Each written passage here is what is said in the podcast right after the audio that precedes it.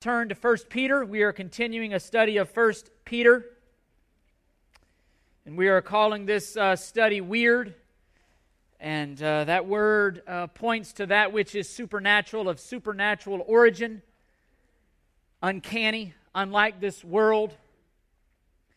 And today we're, we're looking at verses 13 through 16. And, and 13 through 16 really falls uh, as a part of a larger section through verse 21, but there was no way uh, that I was going to cover all of that. And really, you see four imperatives here from 13 to 21, four commands. We're going to look at the first two today. But, but understand, what, understand this what we see today flows from our salvation. It is sourced in salvation. It is, it is a proper response to grace. It is a proper response to God making a way for sinners to be adopted into his family, brought back, reconciled, transferred from the kingdom, domain of darkness into the kingdom of light.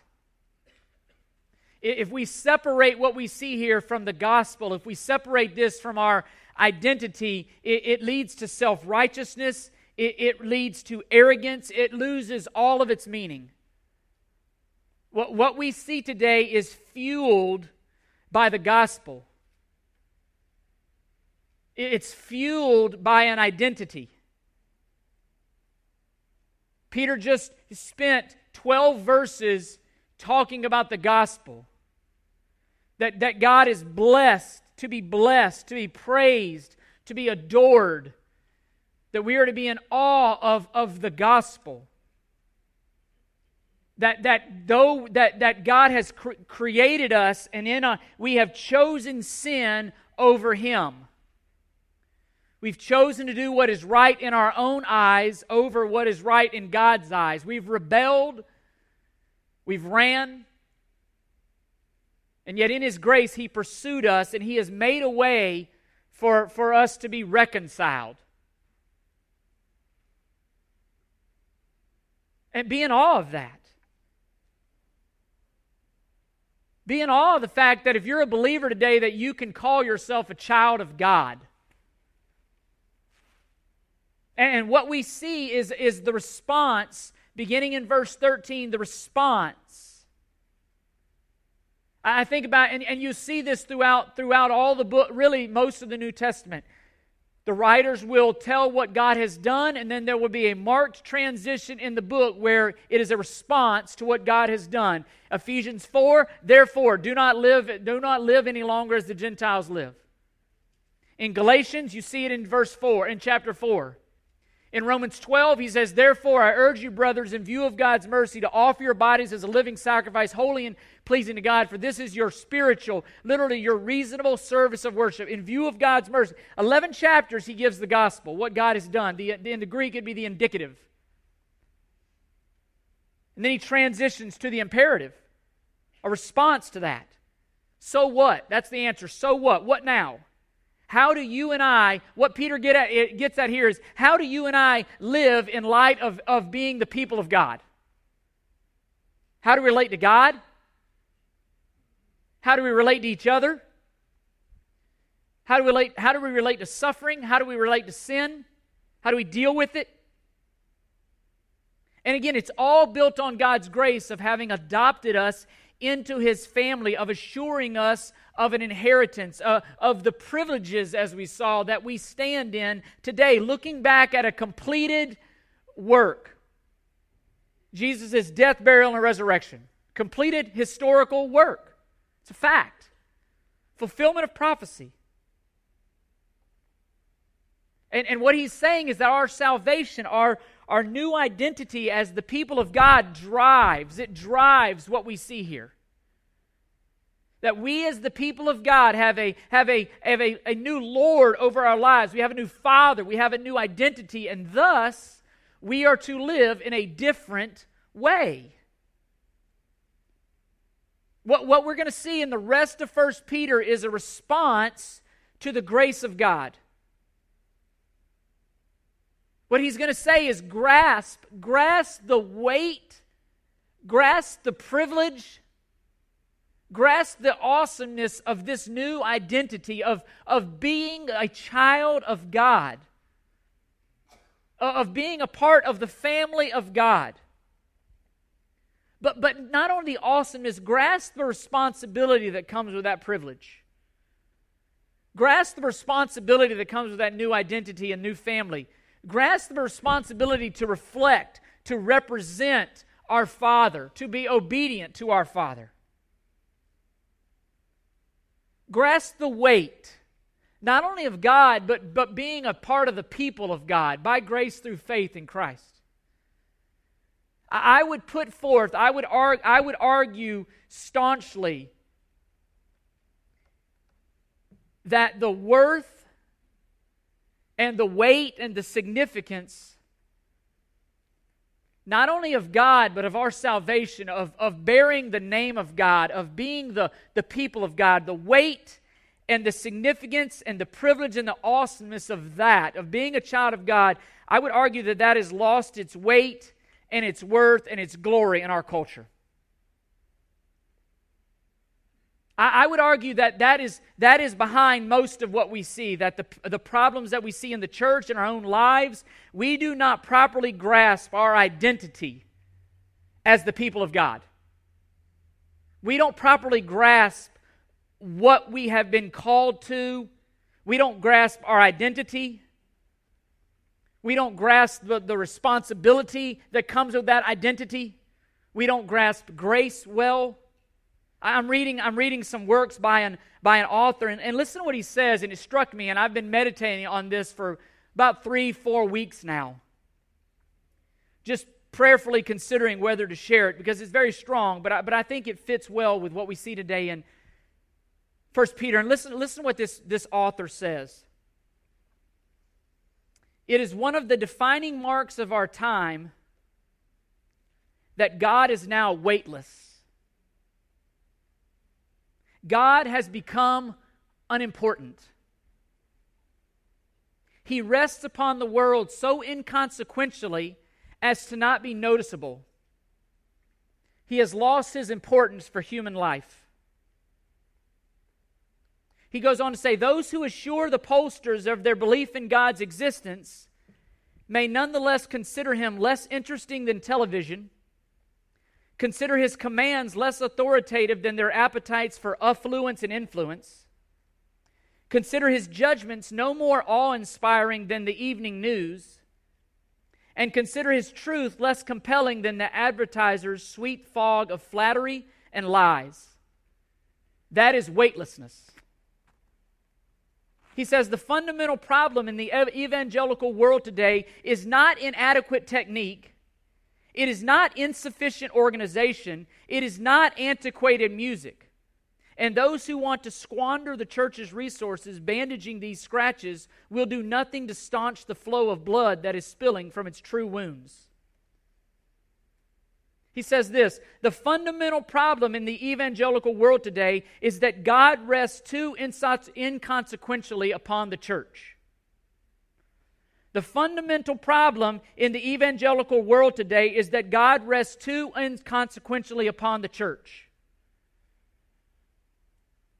He's unimportant, he's weightless. He says his truth is too distant, his grace is too ordinary, his judgment is too benign, his gospel is too easy, and his Christ is too common.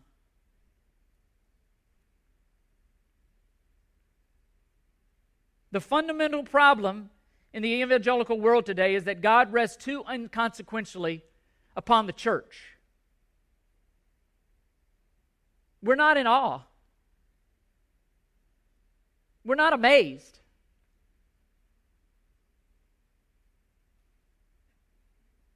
The, the fact that of, of God and our identity as part of the people of God and the family of God has little to no impact on our daily lives. That's weightlessness. That's weightlessness. That, that, that the tendency is for our lives to look more like the ways of the world than they do the character of our Father. It was true in Peter's day, And I would argue it's true in our, li- in our day today. And, and I, again, I'm not excluding myself from this. And Peter is commanding his people against this. And as we open up these passages from 13 on in the book, I pray that God would reach into our hearts and our lives and reveal to us areas of our lives where God's weight, His, His glory, His awesomeness, areas of our lives where we've not allowed that to penetrate and inform and direct and guide. Areas that we're not amazed at His grace. Areas where we'll see next week where we don't fear Him in reverent awe and wonder at bearing His name.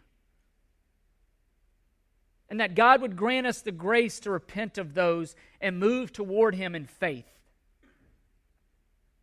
Peter writes in verse 13, Therefore, prepare your minds for action, or as Clay so eloquently stated, gird up your loins.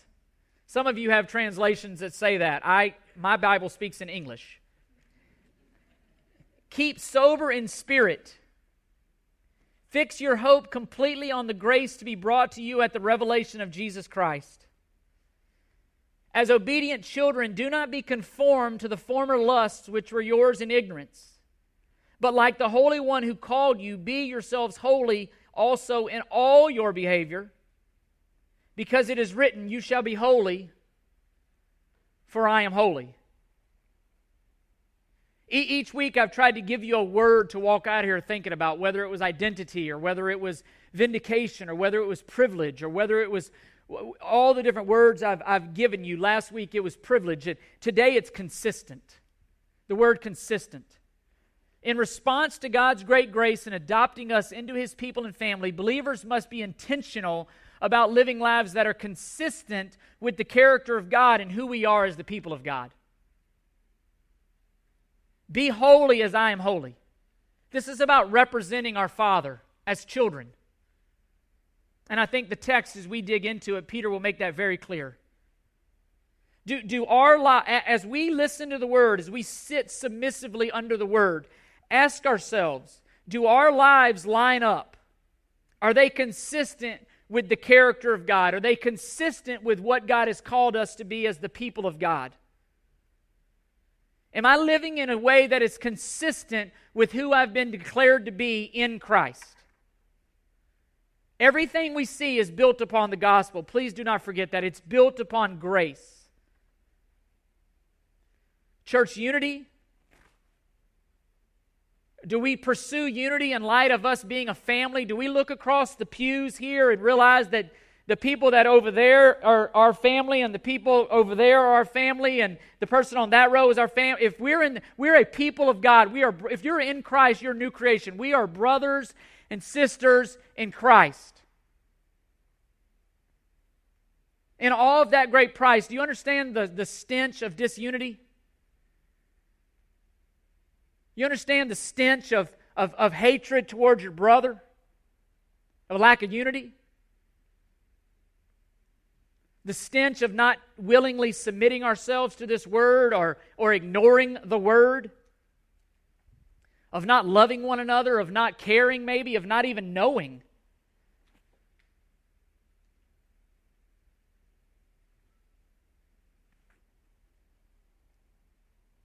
Peter, Peter gives us a couple of clear truths here in 13 through 16. Like I said, there'll be two more, Lord willing, next week in 17 through 21 if anyone comes back after this week. But uh, it's all about being consistent. And he says the first thing in verse 13, and I want to summarize. He says, Therefore, prepare your minds for action, keep sober in spirit, fix your hope completely on the grace of God to be brought to you at the revelation of Jesus Christ. In response to who we are as the children of God, Peter is saying we must fix our hope completely on the grace of God. And primarily, that hope is future oriented future oriented. You go to Romans 8, we have been saved in hope. We have been saved in a hope that is not seen, for it is not hope. Hope is not seen, Paul says in 8 25 and following. It's not seen, it's a future grace. Look at verse 13. He says, Therefore, there's the, and we say it many times. When you see therefore, understand what, is, what it's there for. That is a hinge. Everything that he now writes hinges on what he has just said, namely an identity of the people of God, of that blessed be the God and Father of our Lord Jesus Christ, who according to his great mercy has caused us to be born again to a living hope through the resurrection of Jesus Christ. Therefore, therefore, everything is it's identity driven, gospel driven because we are the people of God. Fix your hope completely upon the grace of God that is to be revealed at the revelation of Jesus Christ. Look at what God has done and then respond. It's a response. Our lives are lived as response. The, the word fix there, it, it means to look forward to something in confidence that is good and beneficiary. It is confidence in the future. It is certainty in future grace. It is assurance that something will happen in the future. God's past activity and his faithfulness assures us of future activity and faithfulness. That's why Paul writes Romans 4 15, 4. I just I think about that verse off the top of my head, just that that we have the hope through the scriptures. Why do we have the scriptures? That you and I would have hope. We read the scriptures and we get hope. Time and time and time again, God was faithful. We looked at it this past Wednesday night and we looked at Numbers 23 19. He is not a God who, who is like ordinary men. Has He said it and will He not do it? Has He not spoken it and will He not bring it to pass? Assurance that the faithfulness of God never ceases. And past faithfulness, seeing the scriptures, past faithfulness creates confidence in future faithfulness. And, and you and I, believer, we are to set our hope on the absolute certainty of God's promises in Christ in the future. And live that way now. I mean, our hope is fixed in a God who has already worked on our behalf to save us through the death, burial, and resurrection of Christ. And He's given us an identity and a security in that. Listen, we're not living in this. What the reason why I said you can't separate it from the gospel is because we're not living this way to be accepted by God. We are to live this way because we have been accepted by God. And those are two totally different motives. We're not, we're not earning anything here. We're, we're living, we're basking in glory and grace that's been given, not merited. Grace. We're not earning our, stand, our standing before God. We're living in light of Christ having earned that for us. And through faith, God credits Christ's work to our account, to our lives. And Peter is saying, you don't diversify your hope.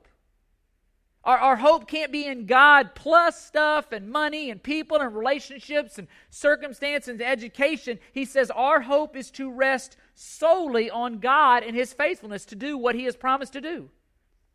And the temptation is to allow to other things to compete for our hope. And when our hope rests in these functional gods and these idols and they don't deliver, that's why we're crushed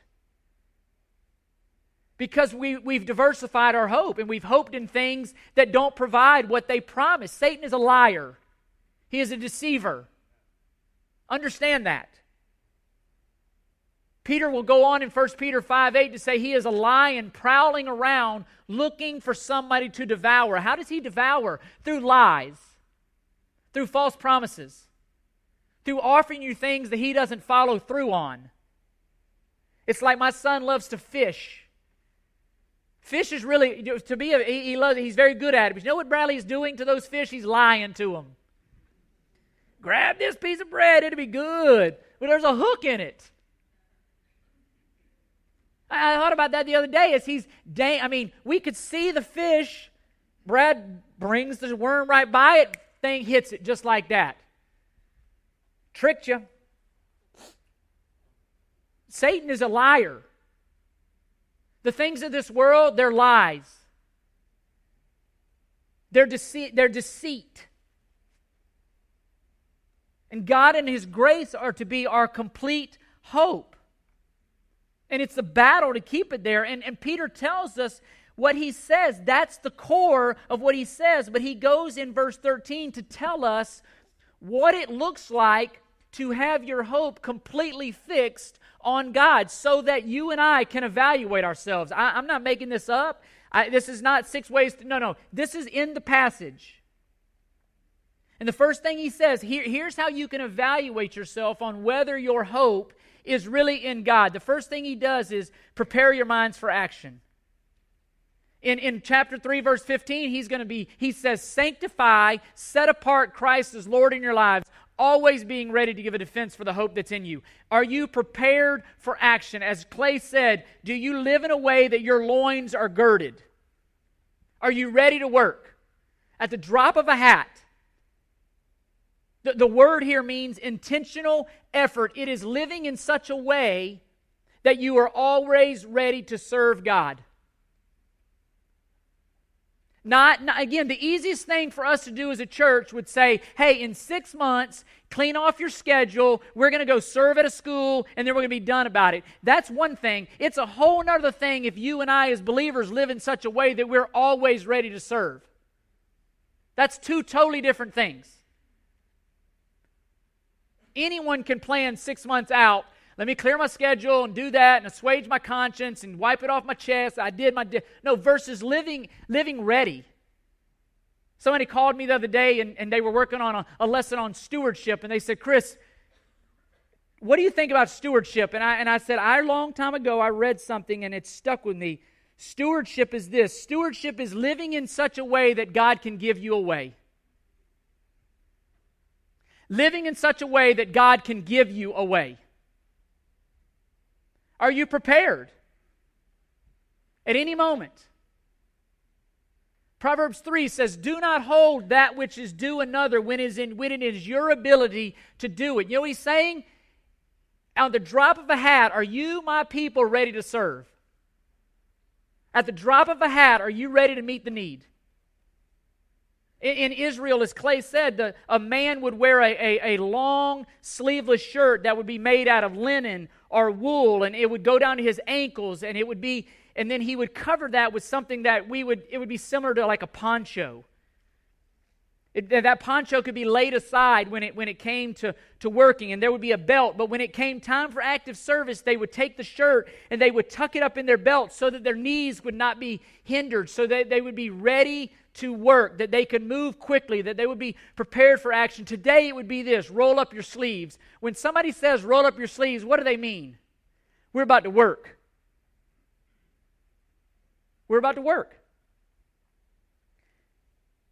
It, it, would be like a, a, Bill would appreciate this. He's the track coach at Gaither. It, it's like a, do you live in such a way like you're a sprinter in the starting blocks?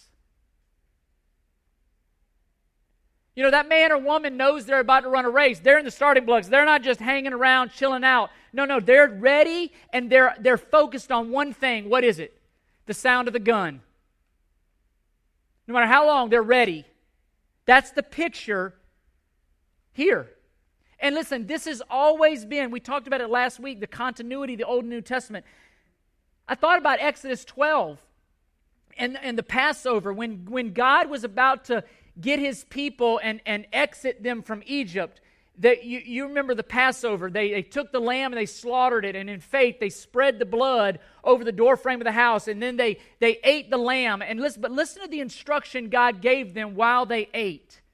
He says, You shall not leave any it uh, until morning, but whatever is left of it you shall burn with fire. Whatever you don't eat, burn it. Listen what he says. You shall eat it in this manner.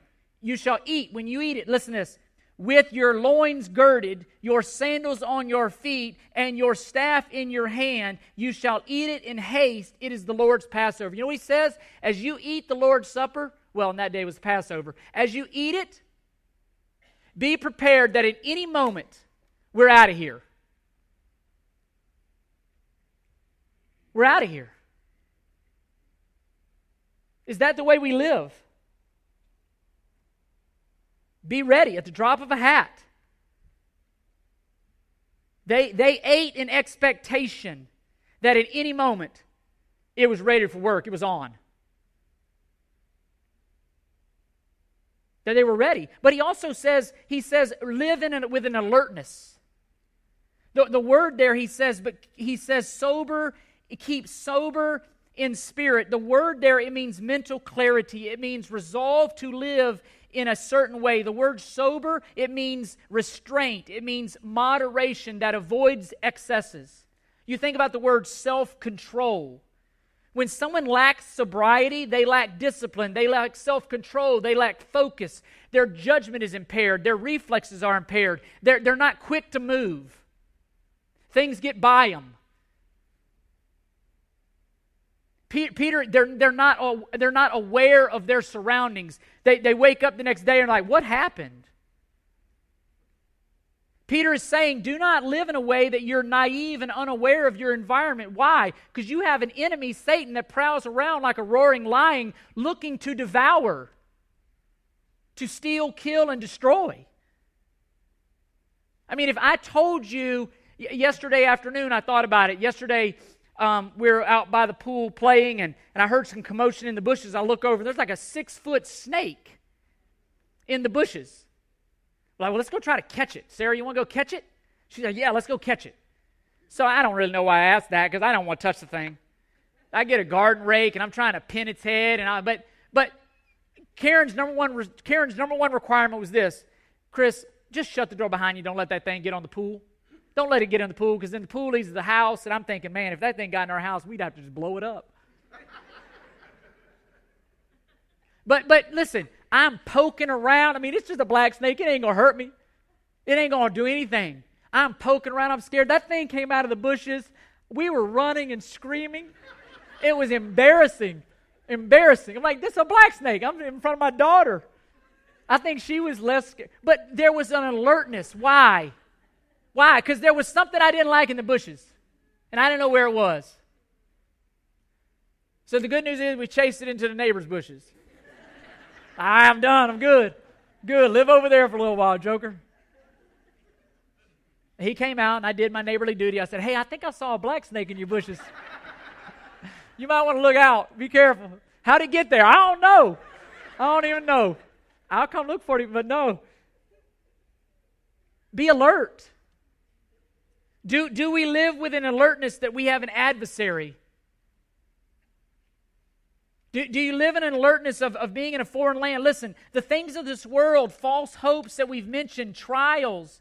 Listen, Satan wants us to get drunk on those things. He, through those things, he wants to cloud our focus. He wants to cloud our judgment. He wants to distract us so that we're dull to the things of the Lord, so that we're dull to the things that really matter, so that we're consumed on ourselves. And when opportunities come to serve and opportunities come to meet needs and, and opportunities like, well, I don't have time for that because I've consumed my life. I've packed it so full of self and so full of stuff that I don't have time or resources to do what the Lord has called me to do. And it'd take me days to get ready. I need six months to plan to serve. I need three. That's not how God has called us to live as sojourners. To live alert. To live ready. To live with your sleeves rolled up to not be dull to the things of the Lord, not to lose focus, and that our inheritance is to come. It's like driving. You've been driving, and where you see something, you start to pay attention to it. What happens naturally to your car when you start paying attention to something to the right or left? You veer that way. Go in the back and look on our van. There's a big old dent where I met a mailbox that way. He's saying, focus. Focus completely on your identity. Focus completely on the grace that is to come. Live in light at all times. Live in light of who we are in Christ, of our identity. In, in, Luke 12, Jesus said the same. He said, Be dressed in readiness and keep your lamps lit. Be like men who are waiting for their master when he returns from the wedding feast, so they may be immediate so they may immediately open the door to him when he comes and knocks. Blessed are those slaves whom the master will find on alert when he comes. Truly I say to you that he will gird himself to serve and have them recline at the table and will come up and wait on them, whether he comes in the second watch or the third or, or finds them so. Blessed are those slaves who are what? Alert and ready who have not become drunk on the things of the world and forgotten why they're here. And what Peter is telling us in verse 13 is that hoping fully in God did not result in mere wishful thinking. It didn't result in a lack of action. It didn't result in idleness. It didn't result in blending in with the things of the world. It was not just sitting back and waiting and doing nothing. It was not disengaging with the world and just being separate that way. It was being intentionally prepared at all times to serve. Intentionally prepared at all times.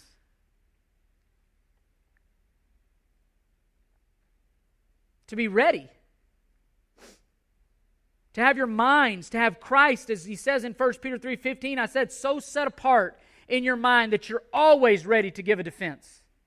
Not, hey, you know, there'll be questions that you're asked. I mean, listen, we we tried to we I send that church homework out every week, and Thursday night, you know, I'm all proud of myself. We're to do our family devotions. It was like World War III. Bradley's over there nodding his head. Sarah's screaming at us, yelling at us. I don't understand that God is eternal. I don't either, Sarah. How could God be totally God and Jesus be totally God and totally man? I don't know. Read Philippians 2 and tell me. I don't know. You know, I'm explaining it to her and she's screaming and yelling. I'm trying to prepare their minds. I'm trying to help them to be ready. I'm trying to remind myself to be ready. What Peter is saying is fixing our hope completely on God. It's this it is orienting your entire life around who you are in Christ. Orienting your entire life around your identity in Christ. My question is Does that describe you today? Do you orient everything? Do you try? Not that, I mean, again, do you try to orient everything around your identity in Christ? What, what might be distracting you today? What might have your attention more than the things of Christ today? What, what altar might you be worshiping on today rather than God alone? What, what might have you, what things of the world might have you drunk too much of?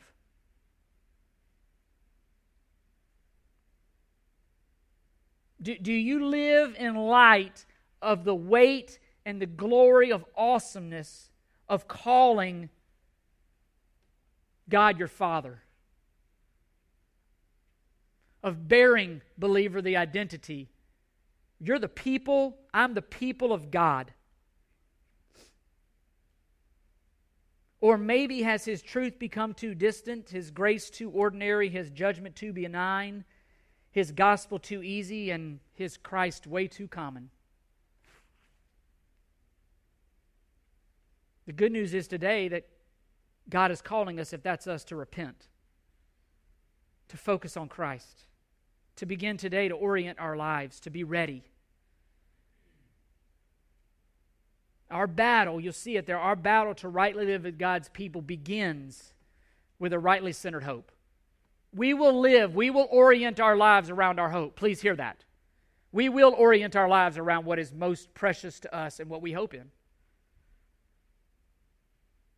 And God is calling us as a people to be for that to be future grace. But not only not only hope completely on the grace that has come in verses 14 through 16, he says in response to who we are as the children of God, we must be set apart by from culture by confront, conforming our lives, conforming our lives to the character of our Father. Listen, verse 14. Do you see it there? As obedient children. Everything about this, again, is going back to who you are as the people of God as the child of God. Do not be, as an obedient child of God, do not be conformed to the former lusts that were yours in ignorance. But like the Holy One who has called you, be yourselves holy in all your behavior, because it is written, You shall be holy, for I am holy. The, the word holy, it means separated. There's a, there's a Hebrew word and there's a Greek word there. Both of them mean to cut away from. To cut away from. In Exodus 15 11, God says, I, I am different. Because I am different from all the other gods, you are to be separated. The word means unique, it means one of a kind. There it means this there is none like this God. Different, separated. And because of that, the people of Israel, God's people, were to live differently. Listen, our new birth has changed our identity.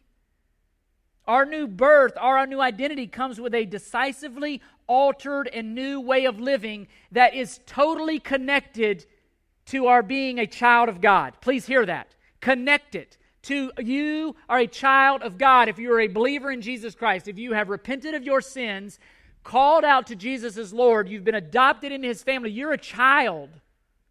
Everything here is, is to be done as obedient children of God because of our identity. And, and we see that throughout, throughout the scriptures. In Ephesians 4, for three chapters, he gives the gospel explains it, explains the identity. And then he says, Therefore, chapter 4, verse 1, therefore, because of who you are, I, the prisoner of the Lord, implore you to walk in a manner worthy of the calling with which you have been called. In verse 17, he says, So this I say and affirm together with the Lord, that you walk no longer just as the Gentiles walk in the futility of their mind, being darkened in their understanding, excluded from the life of God because of the ignorance you see the same language here, the former ignorance.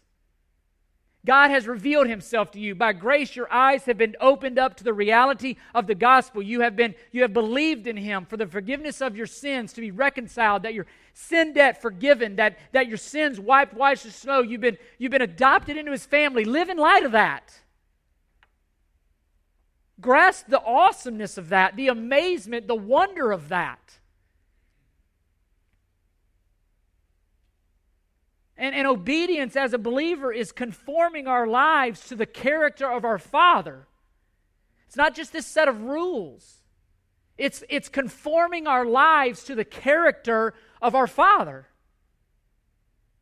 We pursue holiness not for our sake alone, but primarily because our Father is holy. Not just sometimes. It's not, we don't pursue holiness just in what we call religious. We don't just simply, listen, we don't just simply worship a different God. We live differently because of the awesomeness of that God and the grace that He's offered. Be, be in awe of grace, be in awe of an identity that He's offered. And what marks us off is a pursuit of holiness. Why? Because our Father is holy. We, we don't live, go to 1 Corinthians 6, go to 1 Corinthians 10. We don't live based on what is permissible. We don't live based on what is lawful. We don't live based on what is, per, what is acceptable. We live based on what is holy. We, we live what is based on the most glorious thing for our Father, whether you eat, drink, or whatever you do, 1 Corinthians 10:31, do it to the glory of God. That's why Paul would say in 1 Corinthians 8:13, if meat or any other thing causes my brother to stumble, I'll never, ever, ever, ever, ever eat meat again. He was more concerned about what glorified his father than what made his life easier. And, and it's interesting here in, in, again, you see as obedient children. If you, Paul, I mean, Peter quotes in verse 16, be holy as your father is holy. He quotes Leviticus 19.2. You can also look at Leviticus 11.44. You can look at uh, Leviticus 20. Three different times in Leviticus 20, he talks about be holy for your father is holy. But what you see here is an exact quote of Leviticus 19.2. The interesting thing is in Leviticus 19:3, he immediately says, "Children, respect your father and your mother." Do you see the connection between the two passages? He connected holiness with living rightly as a child underneath a father and a mother. In 1 Peter, as obedient children, he connects holiness with doing what is most glorifying and obedient to your father.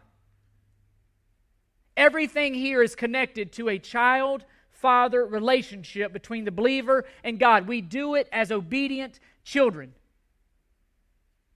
The mark of a Christian, the mark of a follower, the mark of God's children is a pursuit of holiness. It's identity driven. Our lives as God's children are to be marked out by obedience in the pursuit of what is holy. And everything, everything is sourced in a new relationship that you and I have with God as Father. And in Peter's day, nothing in the Old Testament, nothing characterized a father child relationship more than obedience to the Father.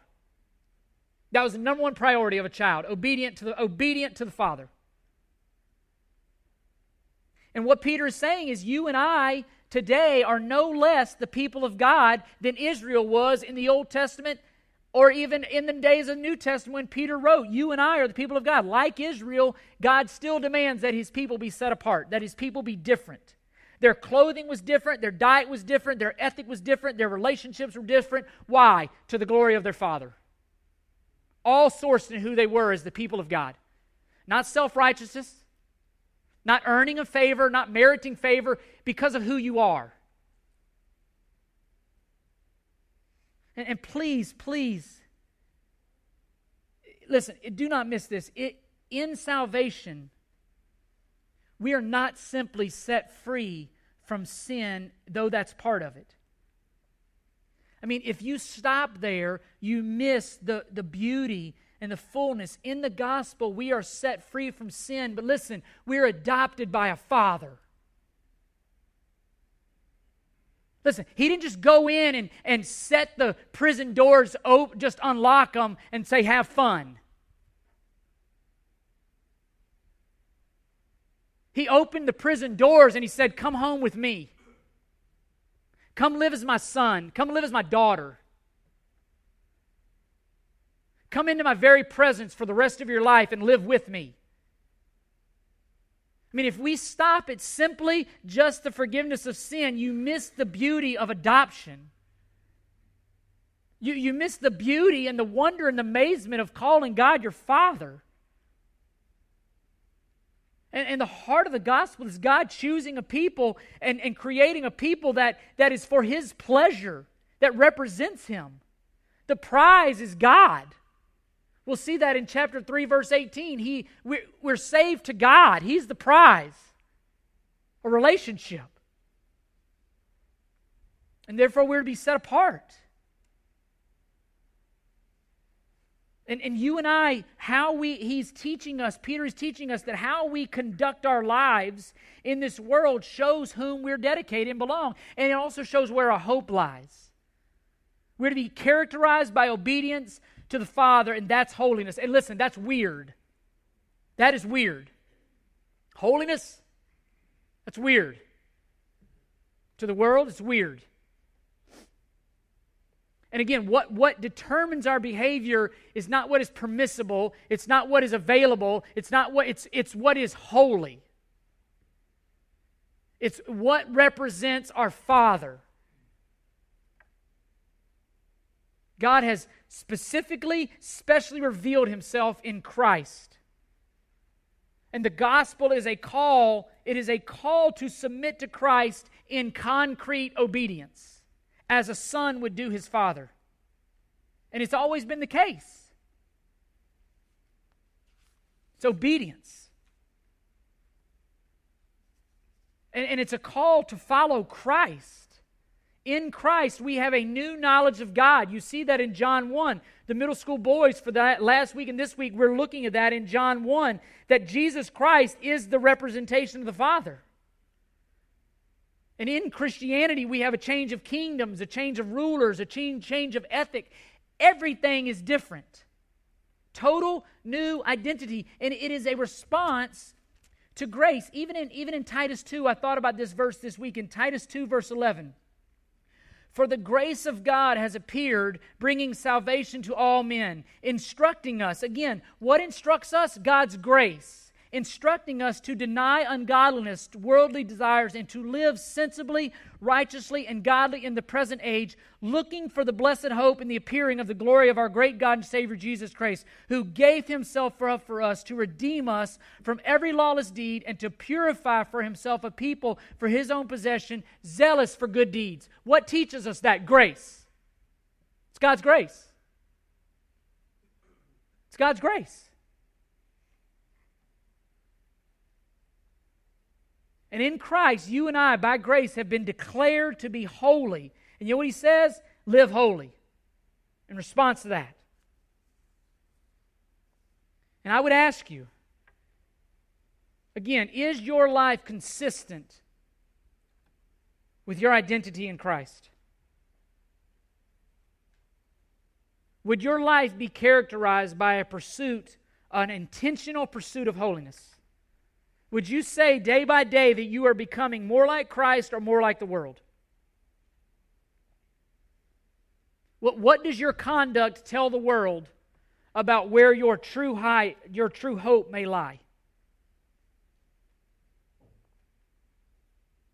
If we asked if we asked our friends, what would they say is weird about us? Anything weird about us? Anything weird?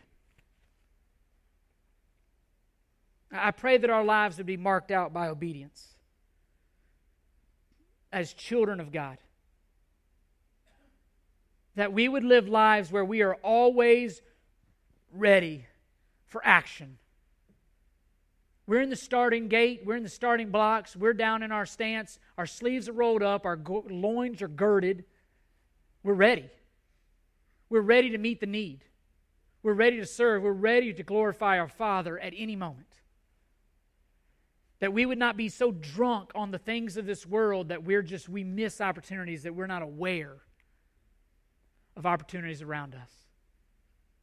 And if you're here today and you're not sure if you're a believer or you know you're not a believer, I would pray, I pray that God, by His grace, would open your eyes to the salvation that comes alone through Jesus Christ. That in, there is salvation in none other. That every single one of us are going to stand before a holy God one day and give an account for our lives. And it's Christ took my judgment. That's salvation, or you can take your own judgment, and that's condemnation. God, in His great grace, has made a way